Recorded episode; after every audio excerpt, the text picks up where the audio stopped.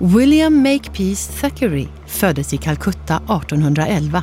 Som pojke såg han Napoleon på Sankta Helena och besökte som ung Goethe i Weimar. I stort sett hela hans författarskap tillkom under en knapp tioårsperiod, från mitten av 1840-talet. I hans romaner utspelar sig fiktionen mot en starkt framhävd historisk bakgrund. Där tecknas människoöden invävda i och präglade av historiska omständigheter.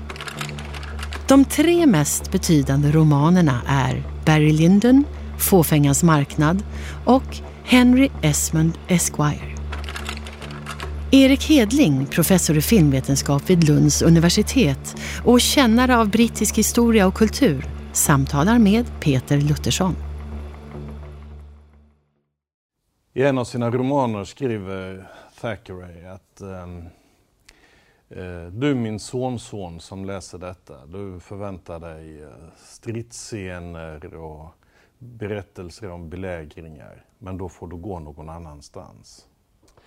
Ja, även om Thackerys, flera av Thackerys romaner är historiska romaner om verkliga personer som är med i, i, i, i rollgalleriet.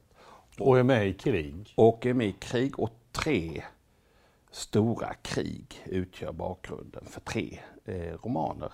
Så är det nästan inget alls från själva striderna med. Det är lite i, i den roman som heter Henry Esmond från de här stora slagen där, där engelsmännen segrar. Eh, men i övrigt så är han väldigt sparsam med den typen av uppgifter. Och han tycker illa om krig? Han tycker väldigt illa om krig. Eh, till skillnad från den som inspirerades av Fåfängans marknad som var Tolstoj, som ju skildrar samma krig som eh, utgör bakgrunden i Fåfängans marknad. Däremot kunde Thackeray komma in på chockartade detaljer plötsligt. Så att slaget vid Waterloo beskrivs egentligen bara med en mening som kommer i slutet på ett kapitel.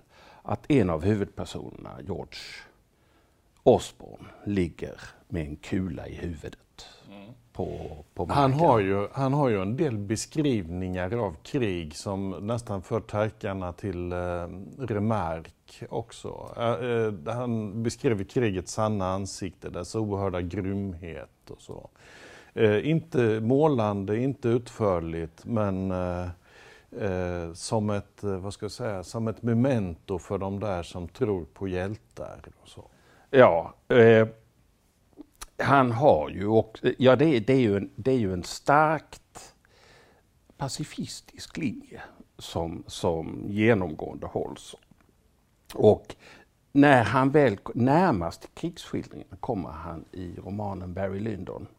Alltså det är slag från, från eh, det europeiska sjuårskriget, alltså 1756 1763.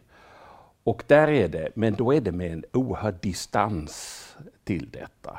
Och framförallt i förhållande till krigets orsaker som enligt författaren inte kan förklaras. För Barry Lyndon är i huvudsak en bok om en social klättrare. Ja.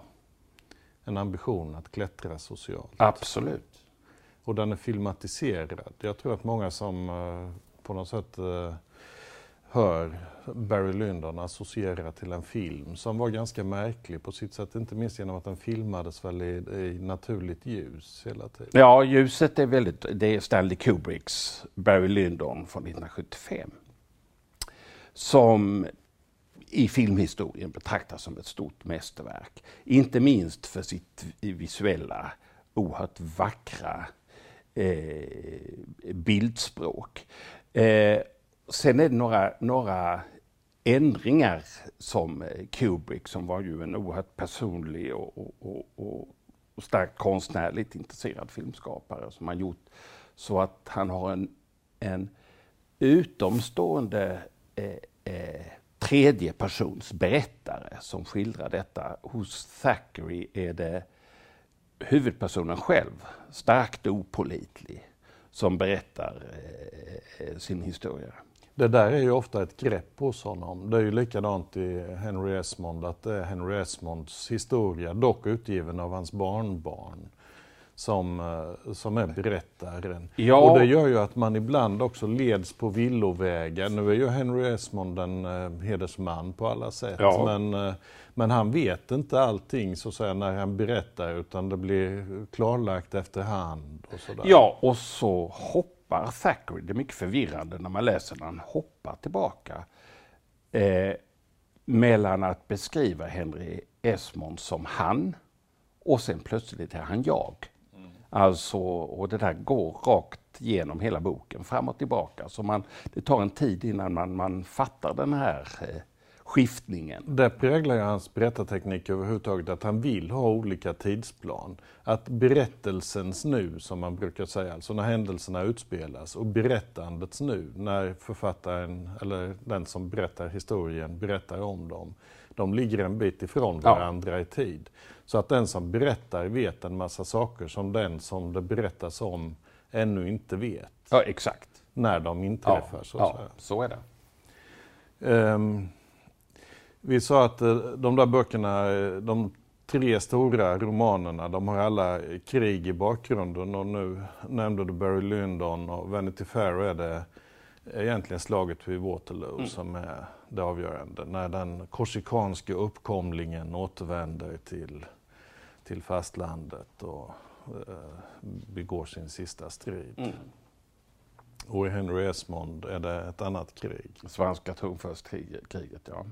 Och det är ju ett otroligt komplicerat eh, engelska historien i, slut, i sex, andra halvan av 1600-talet och början av 1700-talet är ju enormt eh, invecklad. rörig och, och, och många olika regenter eh, och många olika politiska inriktningar som, som, som eh, går i, i clinch med varandra. Visst, Och här finns det då en, eh, en motsättning är religiös. ja, mellan katoliker och protestanter. Stuart-ätten som har suttit på eh, ja, det som ännu inte är Storbritannien utan England, Skottland och Irlands tron är katoliker.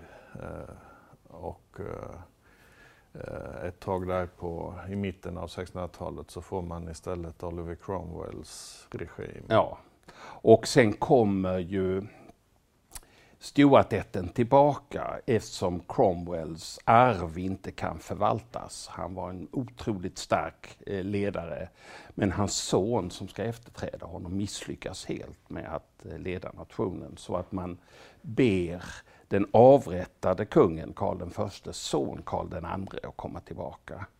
Och han eh, leder det som kallas för, för the restoration. Eh, och det trasslet uppstår när han inte har några legitima barn. Han har massor utav illegitima barn, varav en försöker gripa makten. Men, men han efterträds av sin bror eh, Jakob den andre som vägrar att bryta med katolicismen. Mm. Cromwell ska vi säga är en eh, Puritan, protestantisk, puritansk extremist. Så att Jakob, Jakob den andre avsätts, han, han blir alltså kung 1685 och han avsätts helt sonika. Och det här är väldigt trassligt och efterträds Efter tre år. efter tre år av en av sina döttrar. Ja, och, Och hennes, hennes, man. man, Wilhelm av Oranien, som Och också är släkt... Maria. Släkt, nej, ja just det, just det, Mary ja. William och Mary, de efterträder eh, och sen blir det omedelbart flera krig. De, de här krigen som återkommer hos eh, Thackeray, de, de börjar då eh, direkt efter, eh, efter att Jakob den andra Men om man tar huvudmotsättningarna där, det är, det är mellan eh, protestanter och katoliker. Och vad gäller, vad ska vi säga, eh, sådana som har en mycket stark eh, inriktning på den rättmätiga tronföljden. Ja. Och sådana som kan eh, liksom, tycka att man kan mixtra lite med den. Eh, det där när man avsätter Jakob den andra, det, det kallas ju då för den ärofulla, ärorika... The Glorious Revolution. The Glorious Revolution, Ja, den det. ärofulla revolutionen. Ehm, och Jakob försöker ju få tillbaka makten Mm. men eh, det ändar i ett slag vid Boyne 1690. Ja, som fortfarande firas på Irland under kontroversiella former. Där för övrigt eh, Henry Esmonds far i romanen Henry Esmond stupar på Jakob den andres sida. Just det. Henry Esmond, hur, hur står han i de här konflikterna? Ja, han är ju eh, först så kallad Tory, det vill säga han är på, på Stuarts sida. Och Henry Esmond är ju uppfostrad katolskt och av en, av en, kat, en, en jesuit, fader, eh, fader Holt. Eh, och han är på den, på, precis som sin far, så är han på, på, eh, på Jakobs eh, sida. Och senare... Och sen- ännu mer fatalt på Jakobs sons Ja, sida. det är ännu mer fatalt. Men han, han, han går lite fram och tillbaka för sen så gör han karriär som, som, som officer och kämpar då för hertigen av Marlborough, alltså för Wilhelm av Oranien i, i, i, i, förlängningen i kriget ute i Europa. Men sen när han har uppnått rangen av eh, överste och kämpat i de här fyra stora slagen så kommer han tillbaka, då blir han Tory så att säga, eh, eh, eh, pro, eh, pro-jakobit. Och han försöker iscensätta Jakobit är anhängaritetens stil. Ja, och, och försöker att iscensätta en, en, en statskupp. Eh, där, eh, och då har Mary, det är kladdigt, Maria Ma- Maria. Maria efterträtts av sin syster, Syster Anna. Anna. Och när Anna ligger för döden, det är då de ska iscensätta det här eh, så att hon ska utse sin, sin eh, Brorson. bror. Nej, är det, Ja, bror. det är hennes bror. Ja, bror Alltså, blev det. Ja, just det. Ja, det det. James Francis, Just det. Jakob den tredje, till, till eh, eh, ska bli, hoppas de ska bli kung. Eh, men han visar sig, i den här romanen så beskrivs han som en särdeles stor fähund. I romanen Ja. är det ju så överhuvudtaget att den här, den här mannen Henry Esmond, han, han står ju på Stuarts sida. Men han beskriver dem oerhört negativt som eh, fega och inkompetenta och odugliga och inget ledarskap och bara egoism och så. Ja, men och också en- de, de eh, trakasserar kvinnor sexuellt. Det är en av problematikerna i, i. Överhuvudtaget är ju detta ett drag hos, eh, hos Thackeray överhuvudtaget. Han är ju mycket uppmärksam på kvinnors förhållanden. Eh, och han skriver om det där att kvinnor lever under slavlika förhållanden, att eh, mannen är husets herre och kan Ja. utöva sin makt hur han vill. Och, Ja, äktenskapsmarknaden är ju ett av Thackerys stora ämnen. som- och att kvinnor som är intellektuellt överlägsna sina män måste ändå or- underordna sig Mm. sina män. Och för att en kvinna finns egentligen bara att försöka hitta en lämplig man och någon annan, Mm. eh, några andra livsomständigheter finns. Så är det.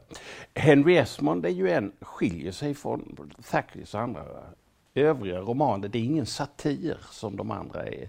Utan det är ju ett försök att, att eh, duplicera 1700-talets romankonst. Alltså framförallt Henry Fielding som, som Thackeray var väldigt influerad av.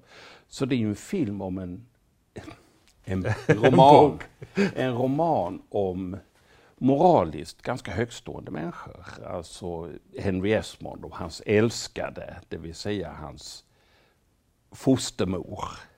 Som han så småningom gifte sig med. En mycket märklig rörelse i en roman. Jag har aldrig stött på det förut. Där han först är förälskad i dottern och sen så gifte sig med fosterbrodern under romanens sista sida. Men det handlar ju om människor som är moraliskt högstående och som har personifiera det här viktorianska idealet som delvis präglade Thackerys tid, men som han som regel drev med. Men inte i Henry Esmond, utan där är inte, den typen av distans till sensmoralen. Men däremot om man ska titta på ett annat inslag i Henry Esmond innan vi går vidare från den, så um, så ehm, eh, Marlborough, alltså John Churchill mm. som är den första hertigen av Marlborough, eller blir eh, under spanska tronföljdskriget. Eh, och därmed en anfader till Winston mm, Churchill. Mm. Mm. Eh, han, eh, familjen Churchill och familjen Esmond kommer ju att så att säga beskrivas eh, emot, som motpoler. Mm.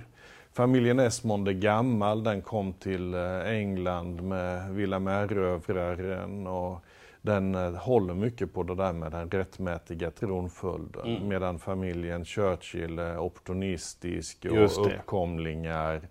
Och anklagelselistan emot Marlborough blir ju väldigt lång. Att, eh, framförallt det här med att han tar mutor, att han är girig, att han är sniken, mm. att han är likgiltig för sina truppers lidanden, att han kan ställa till ett slag bara för att hans popularitet har gått ner i England mm. och då behöver han en seger. 30 000 dör, men ja, okej. Okay. Eh, det fick avsedd verkan i alla mm. fall ett mycket, mycket svart porträtt av mm. Marlborough. Men som inte var ovanlig på 1800-talet. Eh, det kommer ju kända skrifter, väldiga anklagelser mot Marlborough på 1800-talet, framförallt författad av Macaulay. Eh, som är väldigt kritisk, eh, distanserad till, till, till Marlborough. Men det var Marlborough var Och som man... också var väldigt kritiskt distanserad till eh, Jakob den andre. Ja. Mar, eh, eh, eh, Marlboro var ju enormt framgångsrik. Alltså, engelsmännen hade inte haft en militär som honom tidigare. En general som vann varenda slag han ställde upp i och intog varenda stad han belägrade. Alltså det, det, det blev väldigt svartsjuka och avundsjuka riktad mot Marlborough under hans livstid och, och mot det inflytande som hans fru hade över drottningen. Och sen upprättades han av Winston Churchill i en eh, Minst gigantisk eh, ja, visst, lovsång där han gör upp med, i detalj med all kritik mot honom och förklarar att den är, att den är felaktig. Men Marlborough är inte den enda som råkar illa ut för att eh, till exempel en annan som hade precis samma inställning till Marlborough som Henry Esmond, Jonathan Swift, råkar också mycket illa ut i i romanen Henry Esmond. Ja, och det kan bero på att Thackeray hade var kritiskt inställd till Irland och till de irländska problematikerna. Och till Swifts inställning till kvinnor. Ja, Swifts inställning till kvinnor och framförallt tror jag det är en underförstådd uppgörelse här med, med Swifts skrift A Modest Proposal. Mm.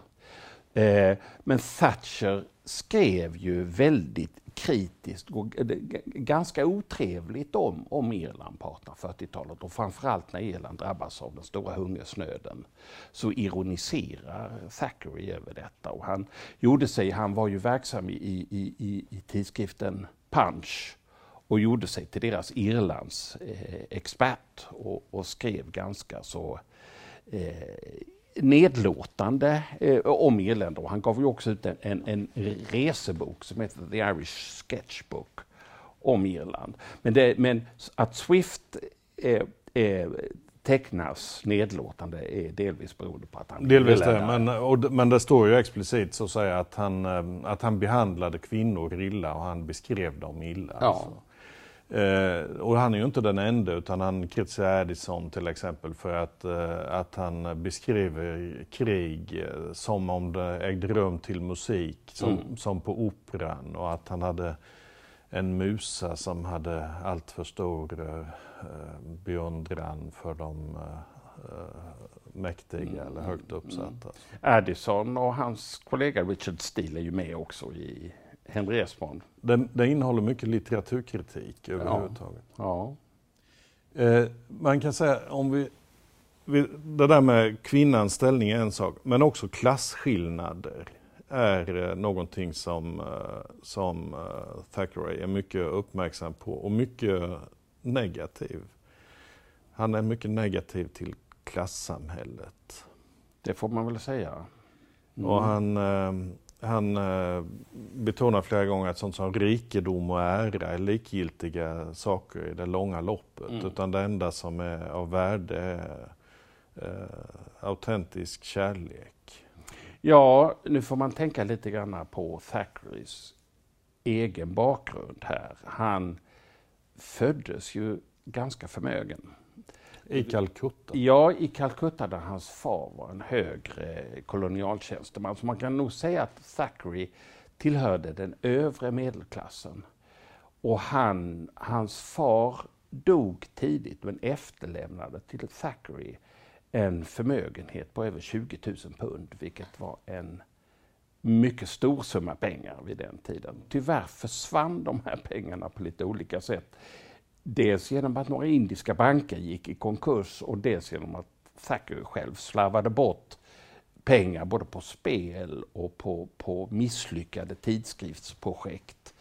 Eh, så han blev ju tvungen att arbeta väldigt hårt för brödfödan eh, eh, när han var lite över 20 år gammal.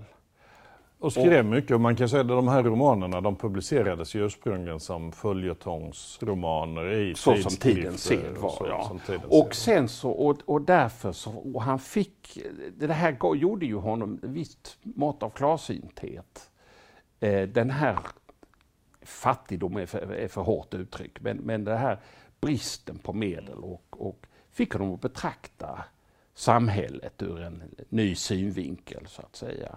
Ja, han, han har ju det här med att eh, han tycker att människor ska be, bedömas efter förtjänst och karaktär istället för efter rikedom och social ställning Ja. och så. Ja. Det, det, det återkommer ju på flera ställen i, i hans böcker. Men i Vanity Fair och Fåfängars marknad, hans mästerverk kan vi väl Ja, jag tycker ju det är Henry Esmond. Ja, okej. eh, Okej, eh, med Vanity Fair menar jag att det är ju den, den bok som fortfarande läses och som har blivit det är en utav, utav den viktorianska romanens absoluta klassiker. Eh, men det är ju det att, att eh, han delar som Dickens inte in världen i goda och onda eh, på samma sätt, utan alla är onda och goda eh, hos Thackeray.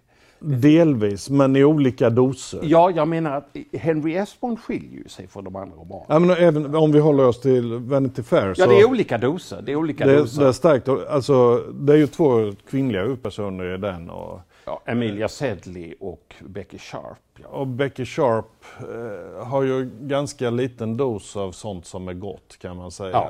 Eh, medan henne- Emilia har mycket stor Har dos, av, mycket stor sånt, dos. av sånt som är Även gott. om hon då beskrevs som lite dum och sådär, Ja. vilket drar ner helhetsintrycket av, av, eh, eh, av henne. Men eh, det finns där någon vändning om att eh, somliga är skapade för intriger, andra för kärlek. Ja. Eller somliga för att intrigera och andra för att älska. Ja. Man... Men huvudpersonen Becky Sharp är ju en väldigt intressant eh, romanfigur. Eh, En, en, en väldigt stark rom, romanfigur vars omoraliska handlingar eh, ändå på olika sätt kan förstås och förklaras. Alltså hon är en människa som föds i fattigdom och för det målet för henne blir att hon till varje pris vill uppleva någon form av ekonomisk säkerhet. Det är hennes strävan. Hon använder varje medel hon, hon kan. Men hon passerar alla stationer på lyckans hjul. Ja, kan man säga så. Det, det, det slutar inte så illa för, för, för Becky Sharp, men det är upp, upp och ner. Det, ja. Ja. På ett sätt slutar det ju illa. Men eh, Ja, det behöver vi inte utreda. ja, men ja. hennes anseende är ju ändå ja det, är, det är förstört. så. Det är förstört. Och en, en sån där moralistisk synpunkt som Thackeray har, han är ju mycket moralistisk ofta, Mm, det är att hon, eh, att hon har ljugit så mycket så att hon har förbrukat sitt ord. Att eh, det, det går inte längre att lita på någonting Nej. hon säger. En sån där tanke som finns i hans romaner det är att unga människor är ofta hycklande och de är inte autentiska. Eh, De bedrar sig själva och andra genom att vilja eh, te sig på ett visst sätt. De människor som odlar enkelhet och sanning är en liten, liten grupp av de äldre. Mm. Och det är egentligen de positiva gestalterna på ett sätt. De mm. som, han har ett resonemang om att man, ehm, man eh, föds med Eh, med en kärna som är en potential och mm. genom erfarenhet, framförallt nederlag, mm. så kan denna potential förverkligas eller ja, realiseras. Mm. Och då får man en mogen människa. Mm. Eh, Dobbin i uh, uh, Vanity Fair eller jo, Fångelsmarknaden. Inte helt. Inte helt, inte helt och hållet, men i slutet ja. ändå. Ja. Eh.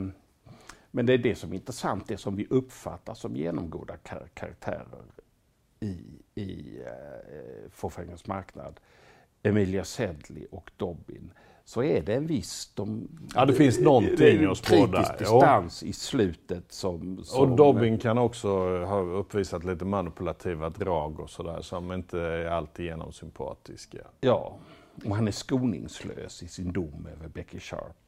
Det är ja, det. Ja. Han, är, han är inte förlåtande. Nej. Men, men um, om man tar, det finns en, en liten roman som kommer till mitt i det, i det här.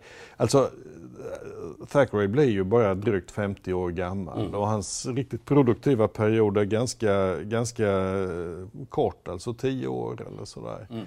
Mitt i den så finns den där lilla romanen om en person som heter Samuel Titmarsh. Ja, just det. Och eh, där är ju... Eh, där står ju de ekonomiska omständigheterna, svindleriet, alltså det som är fåfängans marknad. Mm. Det är ju inte minst en låneekonomi där människor som har en social ställning kan leva på lån och sen inte betala tillbaka dem och ändå inte bli drabbade av att inte betala tillbaka dem utan drabbade blir de här stackars hantverkarna och så som aldrig får betalt ja, för gjorda tjänster. Ja, ja. Men i den här eh, Titmarsh så är det ju en, eh, en man som har någon slags, eh, idag skulle man väl säga någon fondförvaltare. En Bernie Madoff-typ mm. helt enkelt som mm.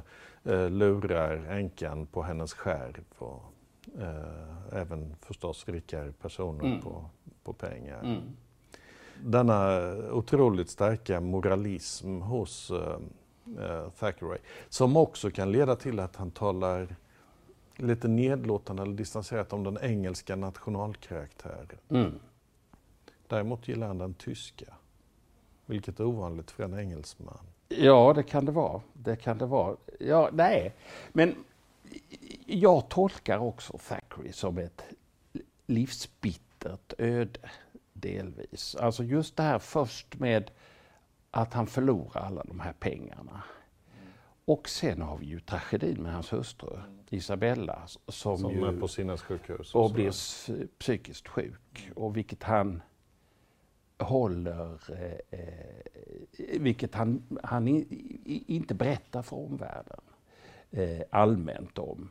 Exempelvis så deducerar, alltså Thackeray blir ju väldigt beundrad under sin livstid utav andra författare. Anthony Trollope framhåller honom ju som den store. Och håller också Henry Esmond för den främsta romanen. För den bästa romanen, ja. Rätt.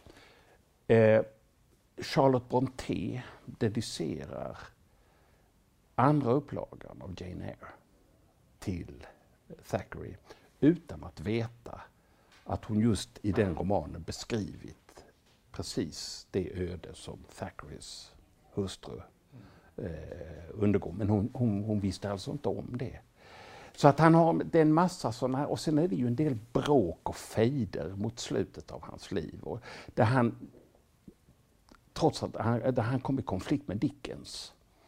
Eh, eh, trots att de var vänner eh, egentligen. Men det, det, är inget lyckligt liv som, som beskrivs. Eh, han lever inget lyckligt liv. Nej. Och det måste och vi sätta punkt med det konstaterandet. Ja. Jag är ledsen. Okej. Okay. Tack Erik. Tack så hemskt mycket.